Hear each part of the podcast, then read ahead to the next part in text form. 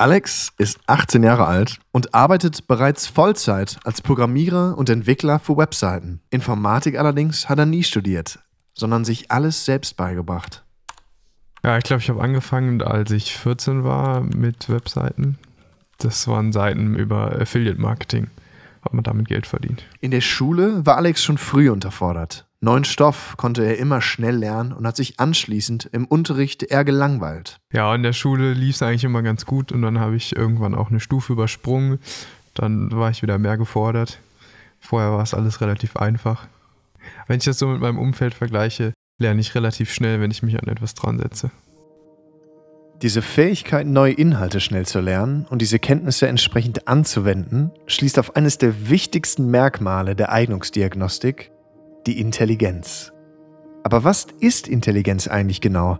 Und welche Rolle spielt Intelligenz, wenn ich mich für den idealen Bewerber oder die ideale Bewerberin entscheiden möchte? Genau darum geht es in dieser Folge von Die Richtigen, der Eignungsdiagnostik.info Podcast.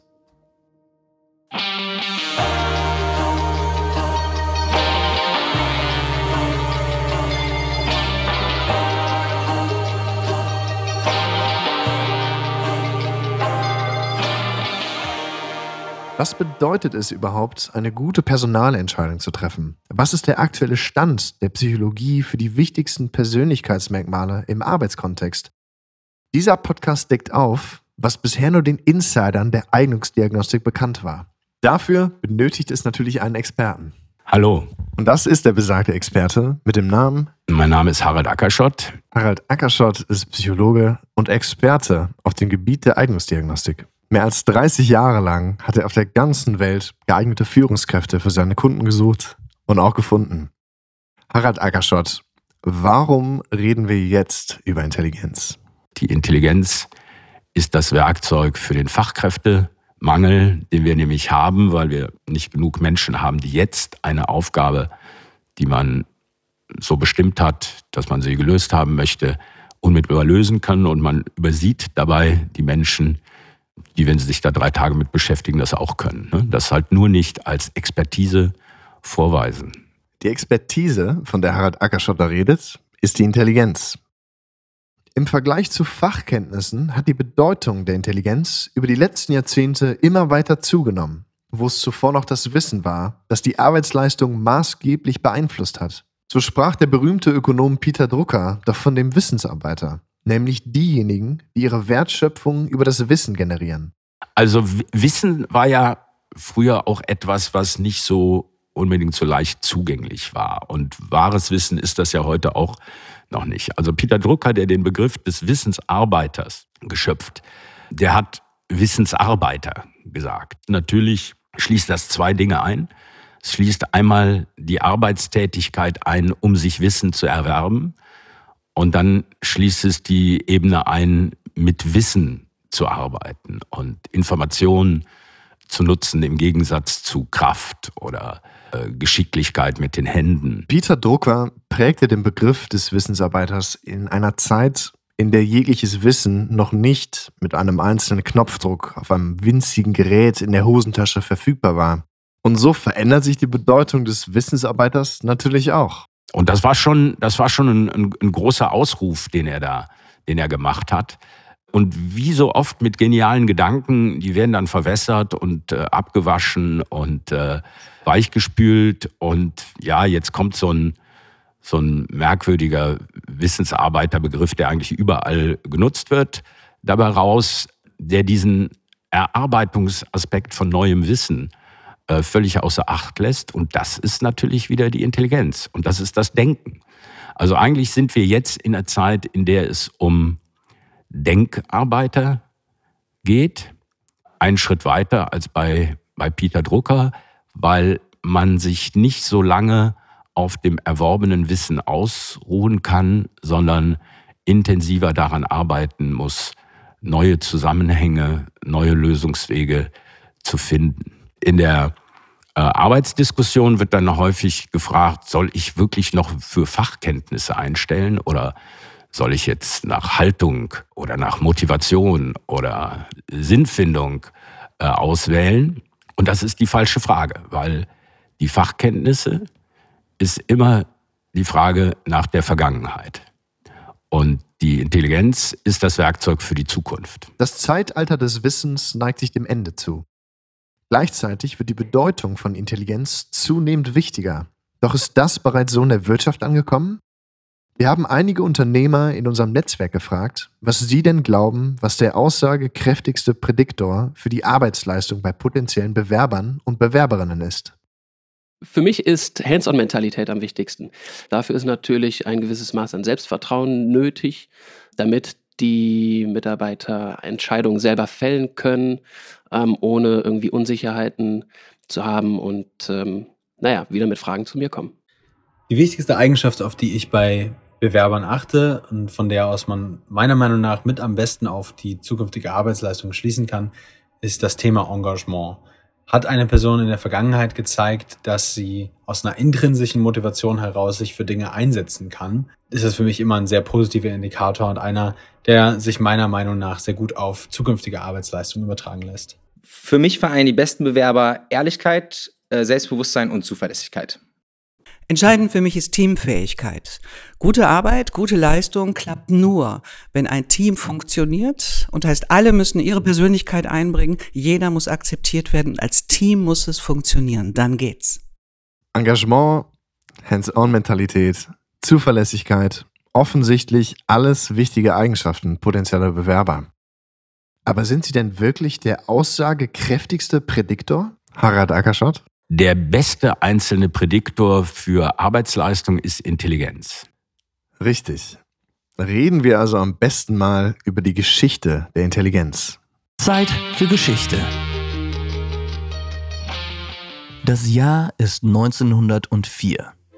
Der britische Psychologe Charles Spearman vergleicht die Ergebnisse von Menschen in verschiedenen Leistungstests und stellt fest, dass diejenigen, die in einem Test gute Werte erzielen, tendenziell auch in anderen Tests gut abschneiden.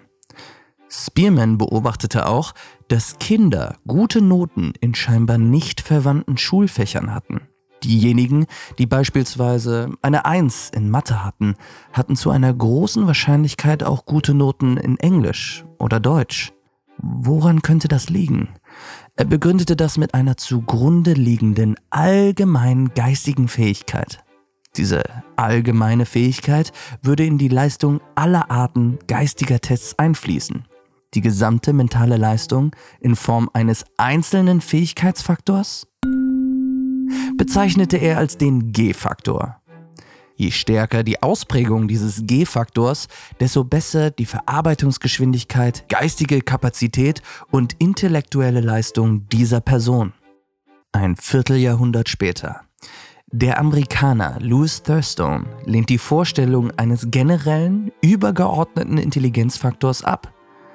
Mit Hilfe von über 50 unterschiedlichen Testverfahren differenzierte er die Intelligenz seiner Probanden in sieben unterschiedliche Primärfaktoren, darunter räumlich-visuelle Aufgaben, die Wahrnehmung von Objekten und deren Relation untereinander, rechnerisch-mathematische Fähigkeiten, Gedächtnisleistung, logisches Schlussfolgern und Wortflüssigkeit.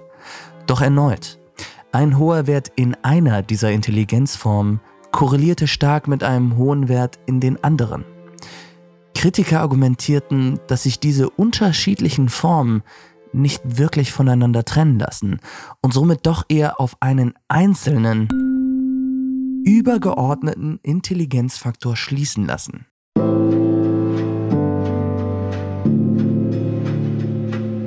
In den 1960er Jahren stellte sich der Psychologe Raymond Cattell gegen eine solche Hierarchie der Intelligenz. Er identifizierte zwei Intelligenzform. Eine sogenannte fluide Intelligenz, die angeboren ist und nicht durch die Umwelt beeinflusst wird. Und eine kristalline Intelligenz, die alle Fähigkeiten umfasst, die im Leben erlernt werden. Diese Differenzierung macht Sinn. Die kristalline Intelligenz ist schlichtweg das, was wir heute als Wissen bezeichnen würden. Die fluide Intelligenz entspricht im Grunde dem modernen Intelligenzverständnis.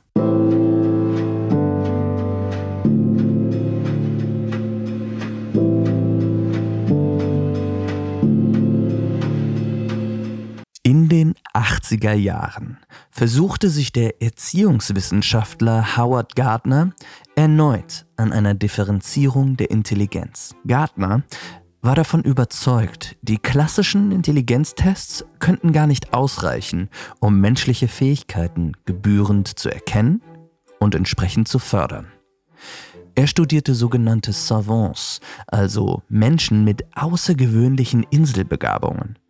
Außerdem untersuchte er historisch herausragende Talente wie Einstein, Picasso oder Gandhi.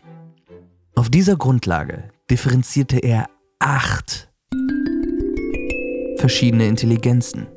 Neben den von uns nun bekannten Klassikern wie sprachlicher, logisch-mathematischer und bildlich-räumlicher Intelligenz umfasste Gartners Differenzierung beispielsweise noch zusätzlich soziale oder naturalistische Intelligenz. Der amerikanische Psychologe Robert Sternberg stimmte Gartners Vermutung zu, aber differenzierte nur drei Intelligenzarten. Eine analytische Intelligenz zur Problemlösung, eine kreative Intelligenz als Fähigkeit, sich neuen Situationen anzupassen und die praktikable Intelligenz zur Lösung alltäglicher Aufgaben. Gardners als auch Sternbergs Arbeit hat unzähligen Lehrern und Pädagogen dabei helfen können, die unterschiedlichen Talente von Kindern besser zu fördern. Doch erneut konnten die unterschiedlichen Intelligenzen in Experimenten nicht klar voneinander getrennt werden. Immer wieder weisen diese Versuche auf einen einzelnen gemeinsamen unterliegenden Intelligenzfaktor hin. Innerhalb der akademisch-psychologischen Intelligenzforschung werden multiple Intelligenzen nicht mehr ernsthaft thematisiert. Nach dieser Reise durch die verschiedenen Versuche, Intelligenz zu definieren, bleibt aber eine Frage. Was ist denn nun Intelligenz? Harald Ackerschott? Intelligenz von lateinisch intellegere, also dazwischen lesen, bedeutet, dass man Zusammenhänge erkennt, auch von Dingen, Informationen, Eindrücken, die neu sind. Ja, also etwas, was man schon zehn Jahre gemacht hat, wieder zu erkennen und dann eine Entscheidung zu treffen, gehe ich links, gehe ich rechts, auf dem Weg von mir zu Hause zum Büro, da muss keiner denken. Ne? Da weiß ich, fahre ich seit Jahren die gleiche Strecke, gibt es zwei Optionen, je nach Uhrzeit. Das ist Wissen. Je höher die Intelligenz ist, desto mehr kann man auch vielleicht Verhaltenstendenzen, die nicht so optimal sind oder auch so Neigungen steuern. Ne? Weil wir sollen zwar alle authentisch sein, aber im Arbeitsleben sind der Authentizität ja natürlich Grenzen gesetzt. Und dann Impulse nicht einfach auszu, auszuleben auf Kosten anderer bedarf einer gewissen Verhaltenssteuerung. Das ist auch äh, eine kognitive Leistung.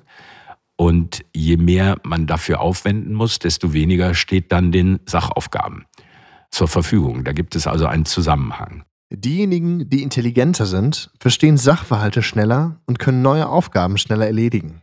Zudem können sie negative Verhaltenstendenzen besser kontrollieren und haben somit mehr Zeit für die wertschöpfende Arbeit in einem Unternehmen. Aber wie äußert sich Intelligenz im Arbeitskontext noch? Also generell bringt man Intelligenz häufig in Verbindung mit einem guten Umgang mit Zahlen. Also zumindest mehr als mit Kompetenzen im sprachlichen Bereich.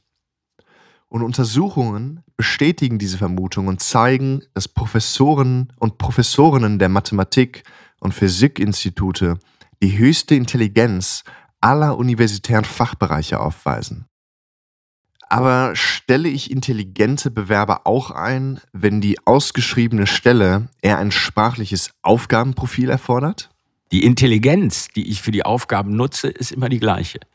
Und die Wahrscheinlichkeit, gibt immer Ausnahmen. Die Wahrscheinlichkeit, dass Menschen, die mit Zahlen jonglieren und Business Case modellieren, die Zahlen und Sprache und äh, Prognosen einschließen, dass die einfach auch sich sprachlich sehr gut ausdrücken, dass sie gut formulieren können, dass sie viele Wörter kennen, ist relativ hoch. Wir haben eine ganz, ganz wunderbare Untersuchung äh, gemacht mit Lehrerinnen und Lehrern und haben dabei festgestellt, dass auch die Mathematiklehrer schneller und präziser mit Wörtern umgingen als die Deutschlehrer. Das ist jetzt vielleicht schwierig, das so öffentlich zu sagen, aber es ist so. Natürlich ist jedem bewusst, dass es im Arbeitskontext nicht nur um die Intelligenz geht. Also es ist nicht so, dass alle Unternehmen nur mit den intelligentesten Menschen besetzt werden sollten. Viele Aufgaben benötigen ein bestimmtes, aber nicht das höchste Maß an Intelligenz. Es gibt nicht die Regel, je mehr, desto besser bei der Intelligenz. Es gibt für jede Aufgabe eine Schwellenintelligenz, die man mitbringen muss, um die Komplexität der Aufgabe zu bewältigen. Und dann ist es aber auch schon gut. Der Unterschied, wenn ich eine komplexe Aufgabe jemand geben, gebe, der schnell mitdenken kann und jemand, der das nicht so gut kann, ist der, ich bin viel mehr belastet. Ich werde häufiger rückgefragt, ich werde häufiger eingespannt, ich bekomme viel mehr unfertige Ergebnisse. Ich bekomme Ergebnisse, die am Ende des Tages nicht so tragfähig sind. Der Intelligentere kann sich schneller in die komplexen Themen einarbeiten, er lernt schneller. Er wird sich dann, wenn er ein Interesse dafür hat, meistens die Sachen auch besser merken, aber Gedächtnis ist nochmal ein bisschen was anderes. Und er wird einfach ein besseres Arbeitsergebnis liefern. Das heißt aber nicht, dass er der ist, der in drei Jahren die schnellere Beförderung oder das höhere Gehalt hat, sondern die Intelligenz ist der Prädiktor für die Arbeitsleistung. Erfolg ist weitgehend entkoppelt von einem Leistungsbeitrag, den jemand zu einer Organisation beiträgt. Deswegen ist es bei der Personalauswahl auch immer wichtig, nicht nur auf die schiere Höhe der Intelligenz zu gucken, sondern auch darauf zu achten, was nutzt jemand von seiner Intelligenz. Der Bewerbungsprozess eines Corporates besteht in der Regel aus einem mehrstufigen Verfahren. Zu Beginn wird ein Lebenslauf als erste Referenz herangezogen, eventuell noch ein Motivationsschreiben und danach wird der Bewerber oder die Bewerberin zu einem ersten Interview eingeladen. In diesem Interview gibt es ein erstes Kennenlernen, womöglich wird Fachwissen abgefragt und es gibt Fragen zu Persönlichkeitsmerkmalen. Je nach Arbeitgeber kann es viele verschiedene Interviewrunden geben, in denen immer mehr Bewerber und Bewerberinnen ausgesiebt werden. Zum letzten Interview können sich die Recruiter allerdings häufig kaum noch an die Eindrücke des ersten Interviews erinnern. Da stellt sich die Frage, wie gewichtet ein Unternehmen die Informationen, die es über die Bewerber und Bewerberinnen hat und am allerwichtigsten, welche Information lässt am stärksten auf gute Leistung schließen? Der Kollege Schmidt, früher mit Hunter und Schmidt, jetzt mit Schmidt, Schaffer und O, begleitet diese Forschung seit gut 40 Jahren. Der hat eine Tabelle gemacht. An erster Stelle stehen GMA-Tests, also General Mental Ability oder auf Deutsch Intelligenz. An letzter Stelle, an 16. Stelle in seiner Tabelle, steht Job Experience, also Erfahrung in einem, in einem Job, Fachkenntnisse, Erfahrung in dem, was man tut. Das finde ich erstaunlich, weil die meisten gucken schon in ihrer Ausschreibung, wie viele Jahre Erfahrung muss der haben. Und da muss jemand fünf Jahre Erfahrung haben und mit viereinhalb Jahren wird er aussortiert. Und ein anderer, der 20 Jahre Erfahrung hat, wird als überqualifiziert angesehen, wird auch aussortiert. Also man muss dann fünf Jahre haben oder vielleicht sechs oder sieben. Und das ist eigentlich eine totale Marginalie. Das verhindert nämlich, dass jemand eingestellt wird, der eine Sache gut kann, schnell lernen kann und führt dazu, dass Menschen eingestellt werden, die es eigentlich gar nicht äh, drauf haben.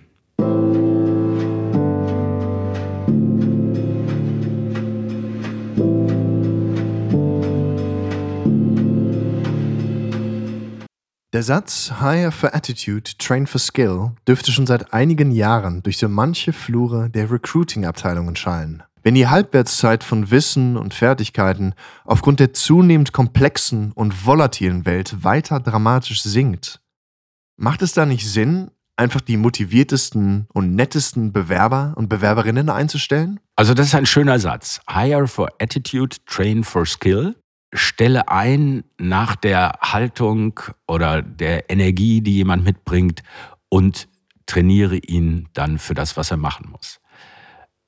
Der Satz ist überhaupt nicht falsch, weil er den zweiten Aspekt dessen anspricht, was wichtig ist, um eine Arbeit zu erledigen, nämlich die Motivation. Was an dem Satz schwierig ist, ist die Wahrnehmung dieses Satzes und was vorne steht. Das Ausrufungszeichen Hire for Attitude and Train for Skills. Das muss möglich sein, dass der auch trainierbar ist. Welche Skills sind es? Welche ähm, Aufgabenstellungen stehen an? Wie hoch ist die Komplexität der Skills? Wie neu ist das, was man lernen muss? Ähm, als Überschrift Higher for Attitude und das andere ist kleingedruckt, äh, klingt das so, als wäre das selbstverständlich. Und das ist ein Fehler, den intelligente Menschen häufig machen. Sie können sich gar nicht vorstellen, wo andere ihre Grenzen haben. Die sagen, ich habe mich dafür interessiert, ich brenne dafür, ich will jetzt jemand, der auch dafür brennt. Wenn er dann den findet, der auch dafür brennt, der aber nicht in der Lage ist, genauso schnell sich einzuarbeiten, dann ist das zum Scheitern äh, verurteilt. Also die Lösung ist, erst zu checken, wer kann die Aufgabe von den kognitiven Anforderungen her lösen und sich dann mit ihm zu unterhalten und zu gucken, brennt er auch dafür. Aber nicht erst zu gucken, wer sind die, die brennen äh, und dann den einzustellen, den er dann auch noch am sympathischsten findet oder den sie am sympathischsten findet. Das kann totalen Schiffbruch erleiden. Je höher die Komplexität einer Aufgabe, desto größer ist die Aussagekraft von Intelligenz als Prädiktor für Arbeitsleistung. In manchen Aufgabenbereichen können die Produktivitätsunterschiede immens sein. Was aber spannend ist, sind Leistungsunterschiede, wie hoch die sein können. Also bei Programmierern, jeder, der in der Softwareentwicklung ist, kennt das eigentlich, der hat seine Stars, die sind einfach Wahnsinn, machen wenig Fehler und lösen Aufgabenstellungen unheimlich schnell. Da sind die Produktivitätsunterschiede zwischen den Top 10 Prozent und den Low 10 Prozent in dieser Stichprobe der Programmierer, die liegen um 2000 Prozent auseinander. Das muss man sich mal vorstellen. Der eine macht 20 mal so viel wie der andere.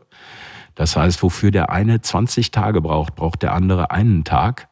Und rechnen Sie das mal in Personalkosten hoch, was das für, für Ihr Unternehmen bedeuten kann.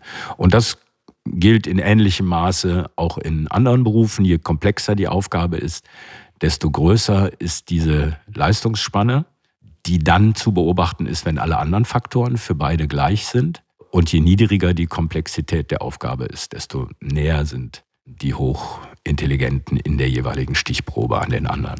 Ob Alex, der 18-jährige Programmierer, zu Beginn dieses Podcasts auch mal einer dieser Stars für ein Unternehmen werden wird, bleibt abzuwarten.